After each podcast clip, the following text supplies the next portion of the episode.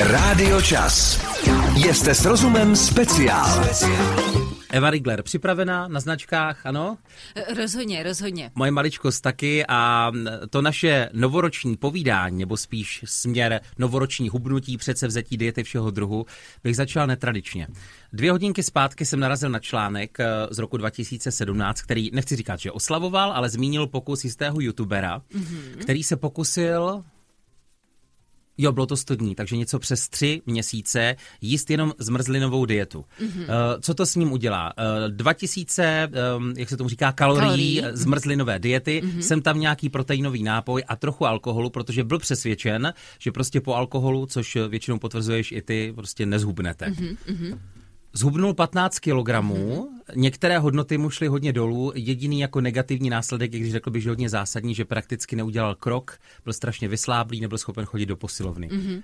Tušíš, jak je to možné? No, já vím, jak je to možné. Jak je to možné? Protože je to úplně základní pravidlo. Pokud je to prostě člověk, který má nějakou výšku, váhu a svalovou hmotu, no. tak za předpokladu, že bude jíst 2000 kalorií, tak bude hubnout. No, prostě i když bude, to je zmrzlina s cukrem je to, a podobně. Je to jedno, ono, ono fakt neexistují žádné kouzelné potraviny, po kterých zákonitě budeme přibírat nebo zákonitě hubnout. V podstatě vždycky jde o ten energetický příjem a výdej. To je vlastně i to, co tady opakuju, že my si říkáme, když si dáme ty arašidové másla, teď to je zdravé, toho můžu sníst kvanta. No nemůžu, protože je to ultrakalorické. Je to zdravé, ultrakalorické a budeme zdravě rychle ale stejně, přibírat. Tak když si dáme tu čokoládovou tyčinku, ale chodíme pravidelně běhat nebo na procházky, tak víceméně to... Uh, tak, já bych to možná dala ještě do kontextu. My Dej. klidně tu čokoládovou tyčinku můžeme jíst každý den, i když hubneme, za předpokladu, že ten jídelníček budeme mít kolem toho dobře poskládaný a budeme stále v energetickém deficitu. Tam je důležitý ten deficit při tom hubnutí. A abychom se dostali do deficitu, tak nemusíme jíst jenom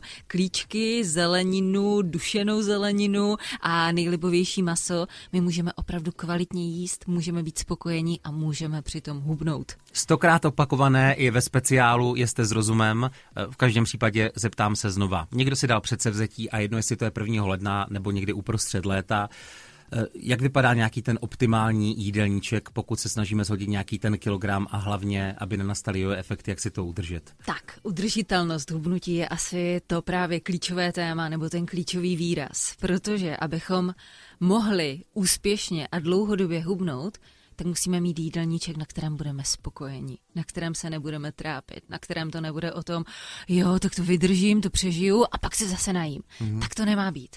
Prostě ten samotný proces hubnutí by měl být radostný. Měl by obsahovat jídla, která nám dělají dobře, které máme rádi, po kterých se budeme cítit eh, kvalitně nasycení a spokojení a díky tomu můžeme dlouhodobě hubnout a potom nebudeme mít ani jojo efekt, protože i když to budeme držet, dejme tomu tři měsíce, tak po těch třech měsících nebudeme mít potřebu, tak a teď s ním všechno, co jsem si tři měsíce odpíral. My si nemusíme totiž odpírat v podstatě vůbec nic. A co když jsme strašně moc spokojení, řízky od labužníka a k tomu 20 deka vlašáku? Ne, ne, protože ty často skloňuješ výraz, na začátku roku si to pojďme říct, průmyslově zpracované mm-hmm, potraviny. Mm-hmm. A v čem je ten problém vlastně? Tak, uh, oni pravidla mají velmi vysoký glykemický index, to znamená, že nám rozhoupou hladinu krevního cukru. Hodně vylepšovátek asi, že? Hodně vylepšovátek, uh, což v to, tom jako v samotném hubnutí o to až tak nejde. Mm-hmm. Tam jde spíše jako o to zdraví. Že Jak dlouhodobě přispíváme tělu. Asi Přesně tím. tak. Hmm. Nicméně uh, průmyslově upravené potraviny mají právě ten vysoký glykemický index, my po nich budeme mít ještě větší hlad, než když jsme je předtím snědli. A zároveň většinou obsahují strašně málo živin, které nás právě zasytí, které nám dají ten pocit spokojenosti. Obsahují málo bílkovin, které jsou úplně klíčové v tom samotném hubnutí. Těch důvodů je prostě spousta, takže eliminovat vysoce průmyslově upravované věci, mít tam tu kvalitní stravu, kvalitní suroviny, poctivé suroviny, nicméně pokud budeme mít chuť na tu sušenku, na tu čokoládu, občas na ten fast food, Ono se to tam všechno vždycky vejde. U toho chlapíka na začátku ještě poslední otázka. Jsme zmínili uh, ty 2000 Eh, co to, jak je to správně, kalorií, nebo kilojoulů? Obojí je kalorií. Tak kalorií, kalorií a kilojoule je vlastně uh, krát 4,2. No, takže a ty jsi byla to... tak docela nad věcí. Takže otázkou je teda počítat nebo nepočítat ty kalorie? Jako mít ty tabulky, být bez stresu, Rádio, jestli jsme nepřekročili. To bych si klidně nechala na další vstup, protože tohle je na dlouhé povídání. Nadechni se a ještě kave si zasloužíš. Eva Rigler na Rádiu Čas. Rádio Čas. Jste s rozumem speciál. speciál. Jistý francouzský spisovatel řekl, já jsem hledal citáty na téma kalorie, Evi, jo? a našel jsem, že hlupák je potrava bohatá na kalorie a vitamíny, něco jako hovězí. tak to jen tak asi spíš o lidech. V každém případě jako kdy jindy, než právě v rámci nějakého předsevzetí, třeba i toho novoročního, se skloňuje slovo kalorie, mm-hmm.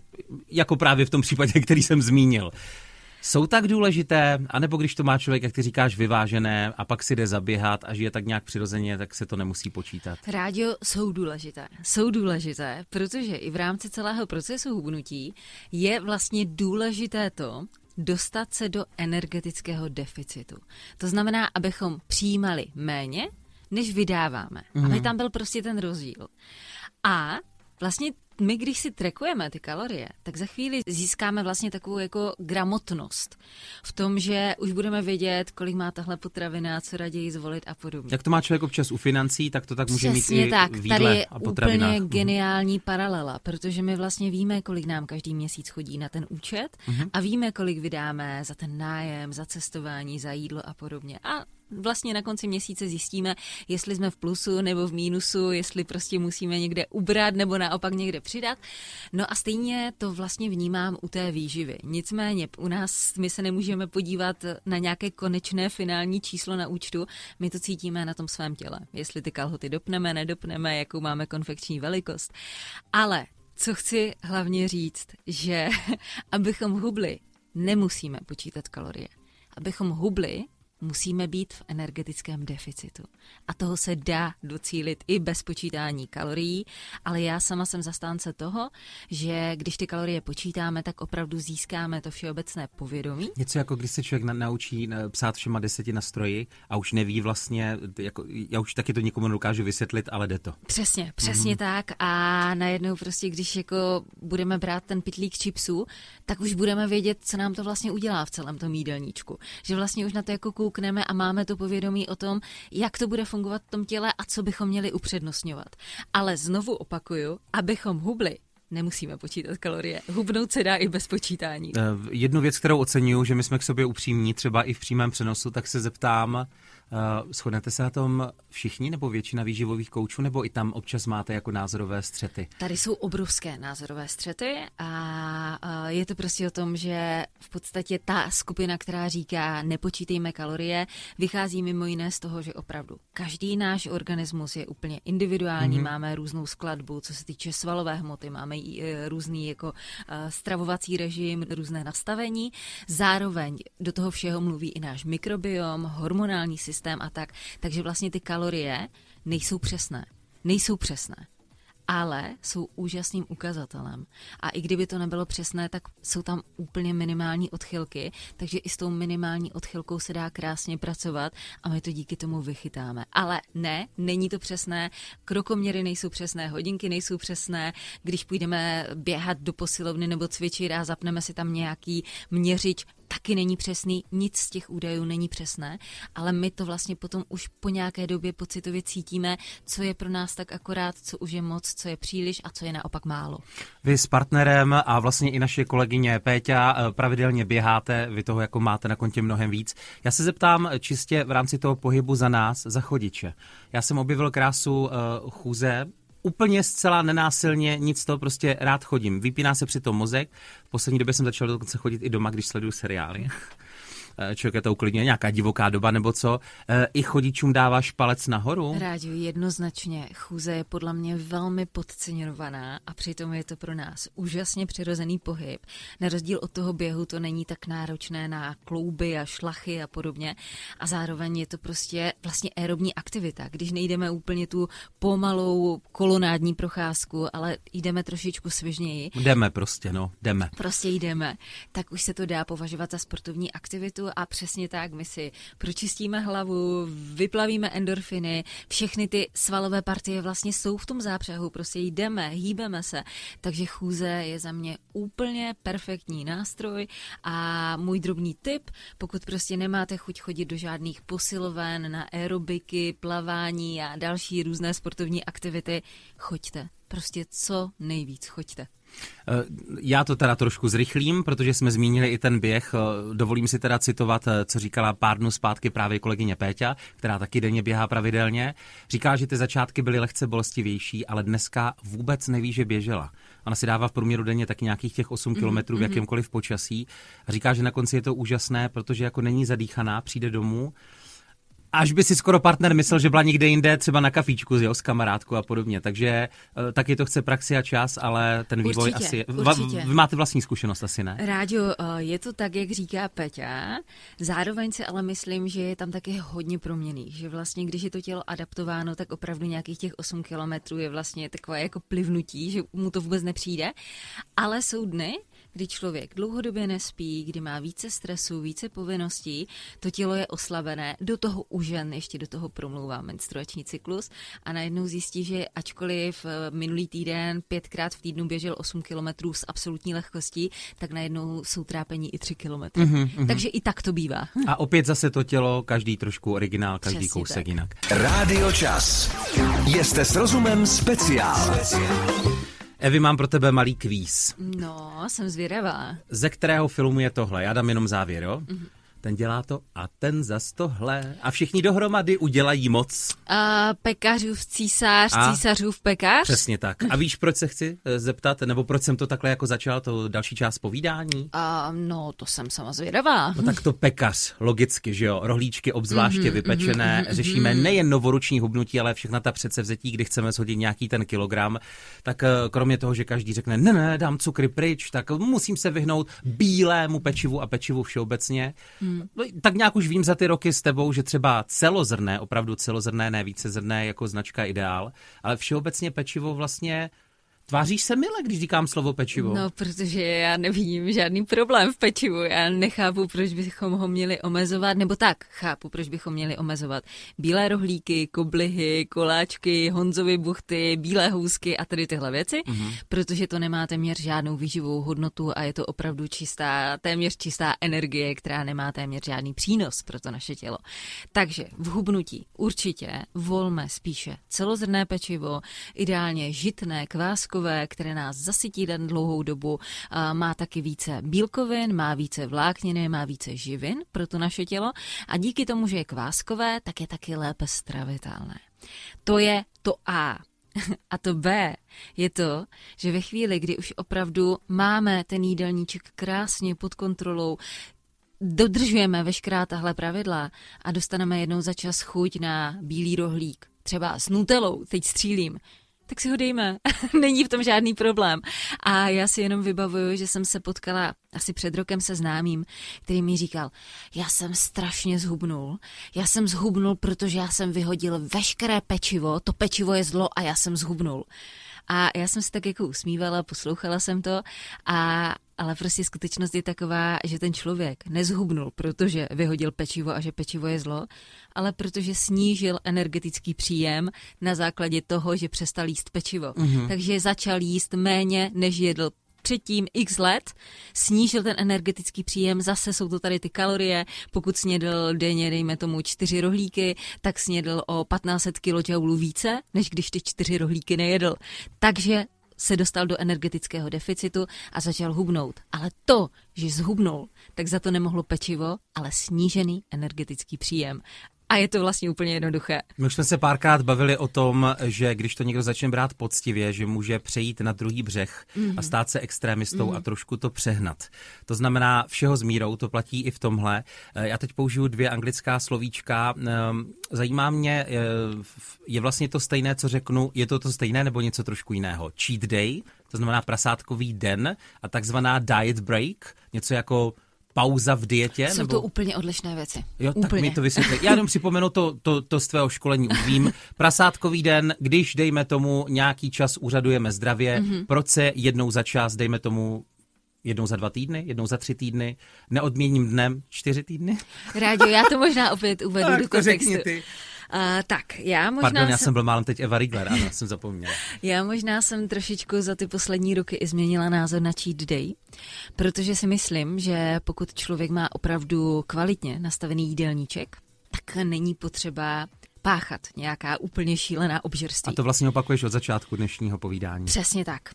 že vlastně ve chvíli, kdy ten jídelníček je dobře nastavený, dlouhodobě dobře nastavený, tak by neměly být dny, kdy budeme se ráno probudíme a řekneme si tak a od rána do večera budu jíst prostě všechno, co mi přijde pod ruku. Ve chvíli, kdy je to tělo dobře vyživené, nemá tuhle potřebu.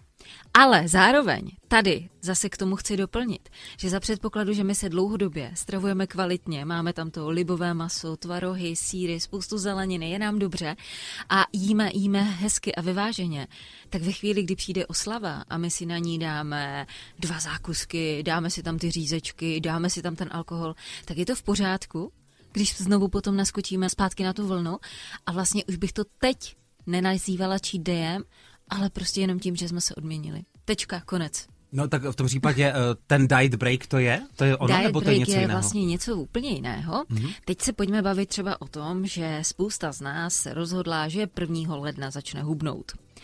A řekli si, pojedu si prostě tříměsíční program, ve kterém mi bude hezky, ve kterém nějak jako omezím to stravování, snížím energetický příjem a budu pozvolna hubnout. A po těch třech měsících už člověk možná jako ztrácí trošku motivaci, uh, už se mu nechce, už delší dobu je v tom deficitu, to tělo už je takové línější, zároveň se na to adaptuje a v tu chvíli je hrozně fajn zařadit diet break. A to je období, týdne nebo dvou týdnů, kdy člověk více jí, ale tím neříkám, a vlastně to i zdůraznuju, ne se přejídá, ne se přežírá. Já to použiju neprasí. Přesně tak. Jenom zkrátka navýší ten energetický příjem v tom, že si začne dávat trošku více té přílohy, dopřeje si tam nějakou věc navíc a je to období třeba opravdu na ten týden, dva, pokud se bavíme o dlouhodobém hubnutí, který mu pomůže i psychicky, má více energie, tělo na chviličku zase přepne z toho režimu spalování nebo z toho režimu hubnutí do toho běžného režimu udržování a pokud ještě chce něco zhubnout, tak je třeba fajn po těch dvou týdnech diet breaku zase nasadit ten redukční režim a ono to bude i lépe fungovat. Rádio Čas. Jste s rozumem speciál. Dneska společně hubneme a já bych se zeptal, jak jsem slíbil, protože když Evě Rigler něco slíbíte, tak je dobré to splnit, pokud jste gentleman. Um, nevím, jestli začít uh, u jedné z reakcí, která nám dorazila, mm. protože se mezi lidmi trošku sondoval, jestli se někde mm. pokoušeli mm. zhubnout. A přišel nám pozdrav dokonce z Francie, z druhého břehu od Ale. Pavla, který uh, napsal, že eh, zkrátka z váhu nemůže nic moc udělat, i když se opravdu snaží jíst nějak vydatně a podobně, a že se ta váha pohybuje pořád kolem 90. Tak jsme se tady trošku divili, že i na chlapa to může být dost, ale měl jsem teorii a Pavel mi to potvrdil. Pavel měří 1,97 m. Jo? Mm-hmm. Takže jako to mě navádí k té základní otázce. Ty jsi výživový kouč a většinou lidem eh, radíš srovnat jídelníček, mm-hmm. když potřebují občas hubnout. Uh, můžou nebo chodí za tebou i lidé, kteří mají pravý opak, nebo to už jsou jiní odborníci na to? Uh, jsou títka a chtějí vypadat jako z masa a kostí a potřebují zhubnout, ne, pardon, přibrat rozumně. Tak, Rádio, uh, téměř vůbec se s tím nesetkávám. Jako jsou to spíš výjimky a ty mi píšou, než že bych je dlouhodobě koučovala. Uh-huh. Většinou si myslím uh, a taky posílám ke kolegům, kteří se více zaměřují na samotné fitness, na samotné nabírání svalové hmoty. Uh, je to opravdu o tom mít ten větší energetický příjem tentokrát, ale vlastně z těch kvalitních živin to znamená maximalizovat příjem bílkovin, kvalitních tuků, navýšit výrazně ten příjem a opravdu u tak vysokého muže je prostě samotný bazální metabolismus, jenom to, co vlastně spaluje, jenom tím, že třeba sedí, ani se nehýbe, tak je strašně vysoký. A ve chvíli, kdy se člověk ještě začne hýbat, tak se stále navyšuje mm-hmm. a myslím si, že tam je to opravdu o tom fakt jako hodně jíst, ale zejména je to taky o tom, co jíst, kdy jíst a jak to případně propojit i s tím budováním svalové hmoty. Když jsme u toho, co jíst, eh, tak eh, v rámci toho, řekněme, dietního režimu a taky sportování se teď hodně skloňuje a mám pocit, že na pultech je jich mnohem a mnohem víc. Různé takové ty tyčinky, já jim říkám eh, tyčinky pro lidí z fitness, protože tam většinou je napsáno ten protein a high protein. Já jsem si párka dával, on to mhm. jako zasytí tě to a mi to chutná, akorát mám výčitky, protože mám pocit, že to musí být nabušené, že to je pro lidi, kteří eh, kteří jako podávají hodinový výkon Rádě, v tom fitku. Není to, není to tak vůbec. No. A proteinové tyčinky jsou za mě stále jako lepší variantou, než třeba klasické čokoládové tyčinky ze Fakt? supermarketu. Určitě. Protože obsahují z pravidla méně cukru a obsahují z pravidla, proto by se se jmenují proteinové, a obsahují více bílkovin. Takže toho cukru tam není víc. Já jsem právě myslel, že to je nabušené. Proto Neměly by, neměly by tam být ty cukry. Ty jsi řekla, že mi vybavila vánoční. Měla by maso mít je samou kost. Proč? No, pokračuj. Tak eh, věřím tomu, že ne a samozřejmě jsou tyčinky, které jsou napěchované cukry, Mhm. ale z pravidla teď už si ti výrobci dávají pozor na to, aby tam byly lepší eh, zdroje sacharidů, případně je tam i nějaká ta sukralóza nebo eh, právě erytritol Některé z nich jsou dokonce i na bázi ro. No, no, no, no. A A tak je ty- to tak zásadní, ty high proteiny, nebo, jako, nebo je to nový fenomén, který vidíš trošku... Zásadní to není, protože já si myslím, že jsme schopni, ti, teď eh, řeknu lidé, kteří nemají nějaké specifické potravinové alergie a podobně, že jsme schopni v běžném jídelníčku docílit toho, abychom měli dostatek bílkovin. To znamená, že budeme jíst prostě tvarohy, jogurty, síry, šunky, budeme jíst libové maso, ryby, vajíčka a z těchto potravin my jsme krásně schopni, doplňují luštěniny, jsme schopni krásně poskládat vyvážený jídelníček s dostatkem bílkovin.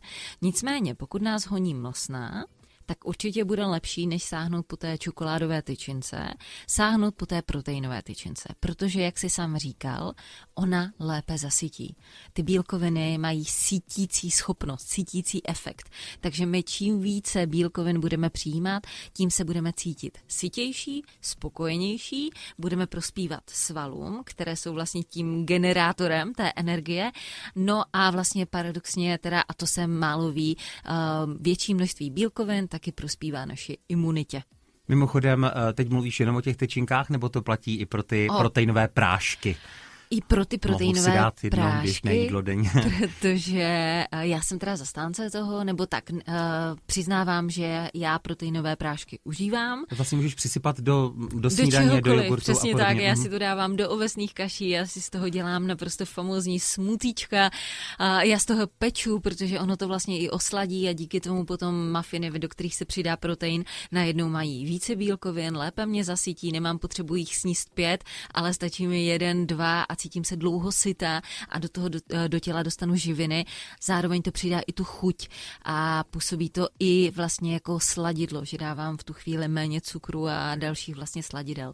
Takže proteiny jsou za mě skvělá věc a je to dáno mimo jiné i tím, že já nemůžu mléčné výrobky, takže já si nemůžu dát ten tvaroh, nemůžu mm-hmm. si dát sír, nemůžu si dát jogurt, takže díky tomu vlastně navyšuju množství bílkovin ve svém jídelníčku a ze svého jako osobního pocitu a zkušenosti to prostě navyšuju lahodně, spokojeně, takže mi to chutná, prospívá a je mi na tom dobře.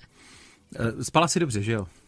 Já myslím, že jo. Spala si dobře, protože neměla ještě ani jedno kafe, tedy v rámci dnešního povídání je plná energie. Rádio Čas. Jste s rozumem speciál. Společně s Evou Riegler ještě jednou hezký den, Evi. Ahoj rádio, krásné dopoledne. Jsme opravdu vděční za každou zpětnou reakci, za každou otázku, která přijde, um, ať už se týká čehokoliv v rámci toho výživového coachingu. V každém případě žádná není hloupá. A Míša přes WhatsApp Rádia Čas poslala teď tohle. Uh, Přeju uh, krásné dopoledne. Ráda bych se zeptala na jednu podivnou závislost. Od loňského srpna mám každodenní chuť na rukolu a směs salátů, Dokonce výjmenovala jeden takový mix rukola, mangold, špenát, ale rukola vede. Opravdu skoro denně rukolu musím mít a s prvním soustem mám vždycky pocit štěstí, jako kdybych po bloudění na poušti vypila hrnec vody. Je to nějaký varovný signál, který mi tělo chce dát najevo nějaký nešvar? Tak, eh, já si myslím, že za prvé je to úplně normální věc, že prostě máme nějaké specifické chutě a milujeme nějaké potraviny, které prostě chceme jíst denně. A to je první věc. Druhá věc, kterou bych k tomu řekla, je to super, že je to rukola a není to třeba balíček čipsů. Nebo lízátko, ano, Takže přesně. jak. paráda. Uh, potom mě napadá další věc a to je ta, že rukola a vlastně veškeré tady tyhle salátové směsi obsahují poměrně hodně kyseliny listové. Takže tělo si zpravidla říká skrze tyhle chutě o něco, co mu chybí. Takže možná se podívat na nějaký jako přímo rozbor krve, jak je to se železem, kyselinou listovou, uh, tvorbou hemoglobinu Podívala bych se asi tady na tohle a můžu dát i svou vlastní zkušenost, protože já jsem zase pro změnu maniak na červenou řepu. A já denně už více než rok jím každý den červenou řepu. A úplně se na ní těším. A je to pro mě prostě blaho. A kupuju si řepnou šťávu. A vlastně až teď dodatečně jsem zjistila, že se mi ta chuť takhle intenzivně projevila ve chvíli, kdy jsem měla nedostatek červených krvinek kdy jsem byla vlastně jako chudokrevná. A řepa je úžasným zdrojem právě pro naši krev a zlepšuje celou tu krvetvorbu a podobně. Takže z pravidla, když začnou být takové intenzivní chutě, tím nemyslím na čipsy, řízky a hranolky, mm-hmm. ale na nějakou konkrétní potravinu, může zatím stát nějaký nedostatek nějakého konkrétního vitamínu nebo minerálu. Takže řepa za to může. Ten cvetr si totiž pamatuju, že byl celý bílý. No, no, no, přesně. A teď ano. je úplně červený. to je ono. Řešíme hubnutí. Nejenom to novoroční, ale pokaždé, když si jako něco p- předevzem, to jsem... No, když si dáme nějaké Předsevze- předsevzetí. A, to už je skoro jako piči kávy. Tak jsem nazval lidi, kteří rádi pijou kávu, jo? Piči kávy jsou legendární. Fajn, fajn. Eh, Jednu věc jsme nezmínili, protože, jak říkáš, vyvážená strava, trošku více pohybu, ono to jde většinou samo.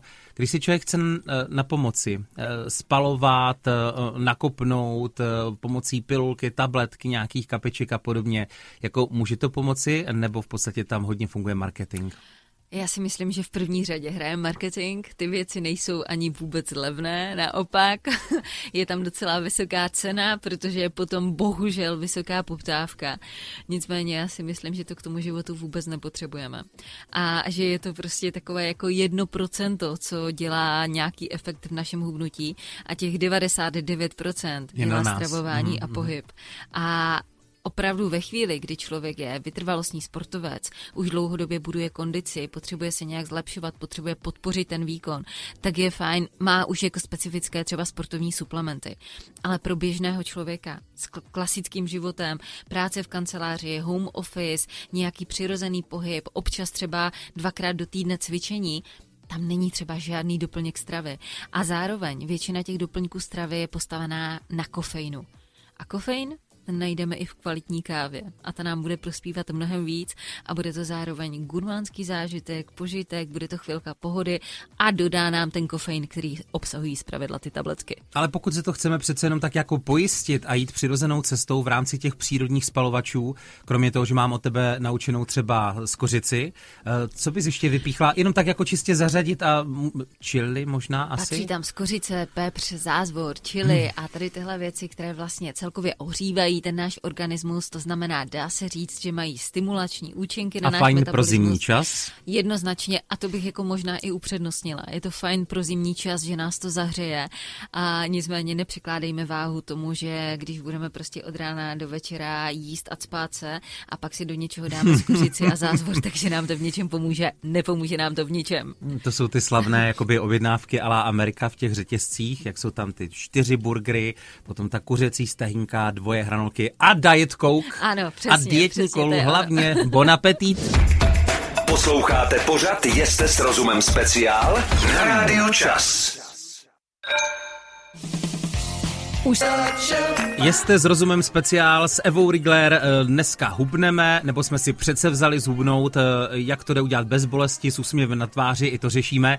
Eh, Zpětně pár reakcí na to, co už bylo řečeno. Mm-hmm. Jednak tady byl dotaz na v podstatě velkou závislost na něčem zeleném, třeba na rukole. Eva vysvětlila, může vám chybět třeba kyselina listová, například. Mm-hmm. Hanka reaguje, mám to s rukolou úplně stejně, jak psala paní. Každý den ji musím mít k večeři, kupuju pravidelně vaničku rukoly, jak dochází, hned běžím koupit novou. Takže děkuji za vysvětlení, čím to může být, takhle jsem o tom nepřemýšlela. Nicméně, jak tomu dodám, já jsem taky rukolomaniak. Já ji taky kupuju denně a musí být v lednici a když dojde, okamžitě kupuju novou. Takže rozumím tomu. Mimochodem poslouchá pravidelně a taky podcasty při každodenní chůzi. Evička je velkou inspirací. Tolik Hanka, jo? Teda, děkuju, tak to mám obrovskou radost, mávám a zdravím. Přes WhatsApp Rádia Čas taky reakce pro změnu šárky, preferuje chůzi a se se synovýma činkama se snaží opravdu cvičit každý den, uh, už od štědrého dne loňského roku, vlastně předloňského, jo, takže nějaký ten rok a čtvrt skoro.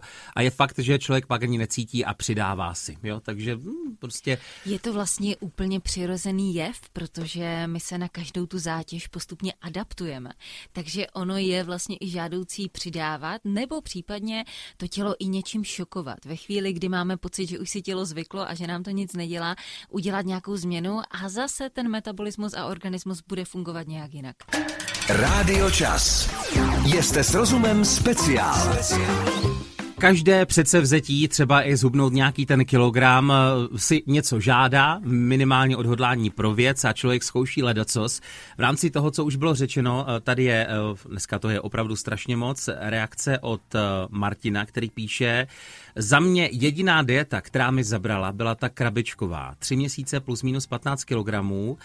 Um, opticky taky super a pak jsem si pokračoval sám už podle receptu toho, co mi dávali. Bylo to super. Tolik jakoby taková zpětně. Mm-hmm. Dá, dá se s tím nějak pracovat? Určitě krabičková dieta je v podstatě založená samozřejmě zase na tom, na tom stejném principu. My máme snížený příjem. Ty krabičky jsou naskládané tak, abychom tam měli dostatek živin, abychom měli vlastně kvalitní jídlo, ale zároveň, aby ta energetická hodnota nebyla vysoká. Mm-hmm. Takže my dlouhodobě, když budeme jíst opravdu jen ty krabičky a nebudeme se dojídat kolem, tak budeme hubnout úplně jako jednoduché pravidlo. Další z dotazů, eh, tímto zdravíme Elišku mi to nedává logiku, ale možná to asi lidi řeší nebo se dočetla někde, jestli prý se při hubnutí zpomaluje metabolismus. Já bych řekl, že pravý opak, ale kdo, kdo se plete nebo ne? Tak, eh, to se hodně traduje. Zpomalený metabolismus a tak podobně.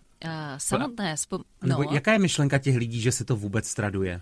Tak já si myslím, že eh, je to většinou myšlenka těch lidí, kteří už si prošli spoustou diet. No. A potom mají pocit, že přibírají ze vzduchu. Jo. Hm. Ale tak to není. nikdo nepřibírá ze vzduchu, opravdu nikdo.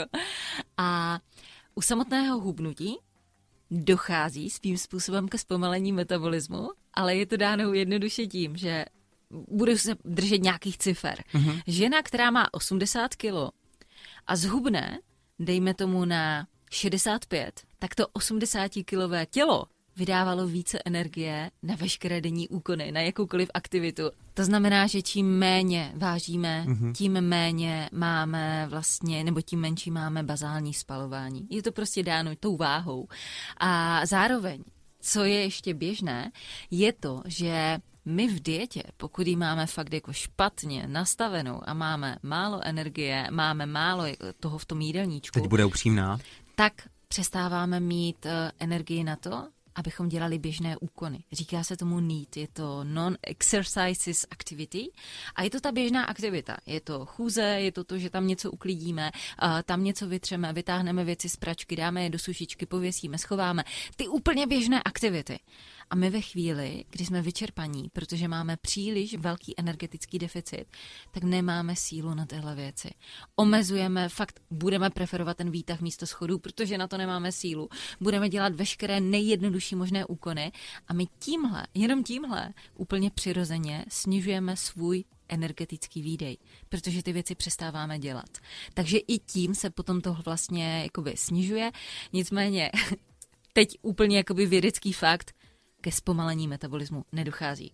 Metabolismus pořád jede stejně, pořád potřebuje splňovat veškeré aktivity, potřebuje, abychom dýchali, abychom fungovali, aby nám fungovaly játra, plíce, ledviny, aby fungoval celý náš organismus, takže metabolismus funguje stále, úplně stejně, ale, jak říkám, 80-kilová žena bude mít ze své podstaty větší spalování než 65-kilová. Rádio Čas. Jste s rozumem speciál. Já se ještě eh, podívám tak trošku suma sumárum na příběhy všech, eh, kteří prožívají s námi Jste s rozumem speciál. Dnes na téma hubnutí, protože jsme mezi lidmi trošku sondovali, eh, jestli se někdy pokoušeli zhubnout a s jakým výsledkem.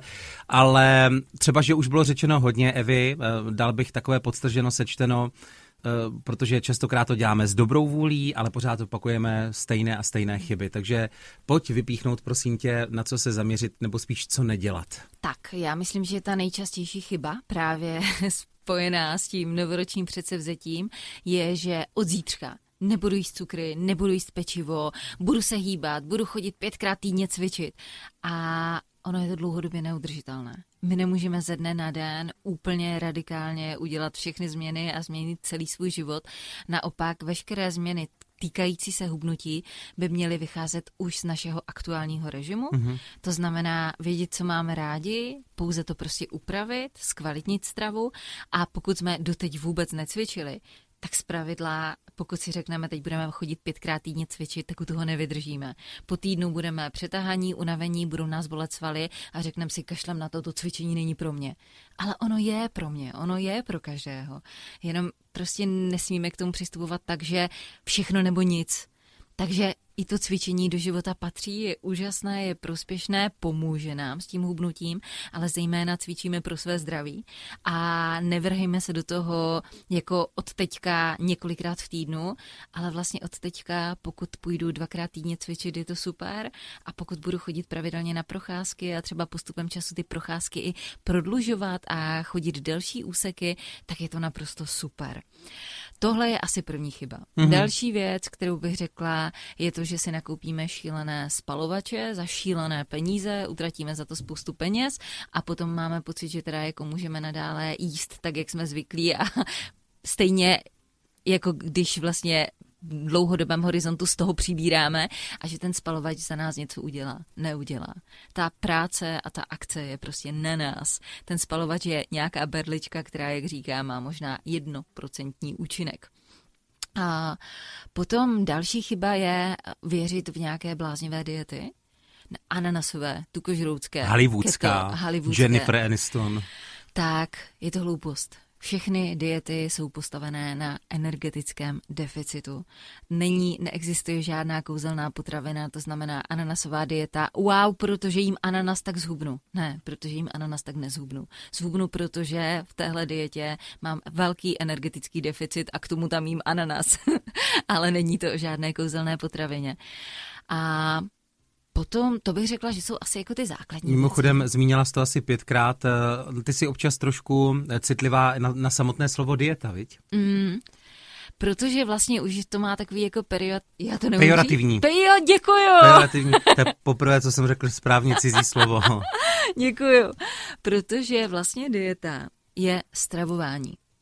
A tím, že se velmi často užívalo slovní spojení redukční dieta, mm-hmm. tak slovo dieta získalo právě význam něčeho jako strašně restriktivního, něčeho, u čeho musíme trpět, něčeho, co zásadně vede k hubnutí, ale ono to tak není vlastně je i bezlepková dieta. To znamená bezlepkové stravování. A na bezlepkové dietě z pravidla jak se nesnaží hubnout, ale stabilizovat své zažívání a své zdraví. Takže nemám úplně ráda pojem dieta, pojďme se bavit o stravování, životním stylu. Před pár lety Maruška z 90 kg na 52. Začala jsem zdravěji žít, být víc aktivní. Dost cvičím, jezdím na kole, chodím po horách, prostě dělám, co mě baví. V práci mám taky dost pohybu, takže se udržuju v dobré kondici a jsem spokojená. No krása. Michaela popsala život sám, co chvíli se snažím, když se mi povedlo zhubnout 30 kg za rok a půl, ze, z 73 na 43, teda nevím, jak jste vysoká. Pak přišlo první těhotenství, váha nahoru, odchod manžela, váha do, dolů. Do několika let další těhotenství, váha nahoru a k tomu, co zůstalo po těhotenství, se pomalu přidávaly další kila navíc. Takže teď začínám znova a snad bude úspěch alespoň minus 10. Tak, eh, tady bych vlastně k tomu dodala, k tomuhle životnímu příběhu. Pokud bude úspěch minus 10, nespěchejte na to. Vůbec na to nespěchejte. Řekněte si, že půl kila týdně je úplně optimální právě proto, aby se neudál ten jojo efekt. To znamená, že plus minus dvě, dvě a půl kila za měsíc jsou super a tímhle tempem vlastně za čtyři měsíce můžete mít dole úplně klidně krásných 10 kilo, ale s tím, že budete kvalitně jíst, nebudete na sebe tlačit a díky tomu, že tam budete mít veškeré živiny, tak nebude potřeba se po těch čtyřech měsících vrátit ke stylu s ním, co vidím. Takže asi tak. Nádech, výdech, bylo řečeno opravdu hodně, takže bon appetit, krásko a budu se těšit opět za dva týdny na viděnou, naslyšenou. Rádi, já taky a moc děkuju. Posloucháte pořad Jeste s rozumem speciál na Rádiu Čas.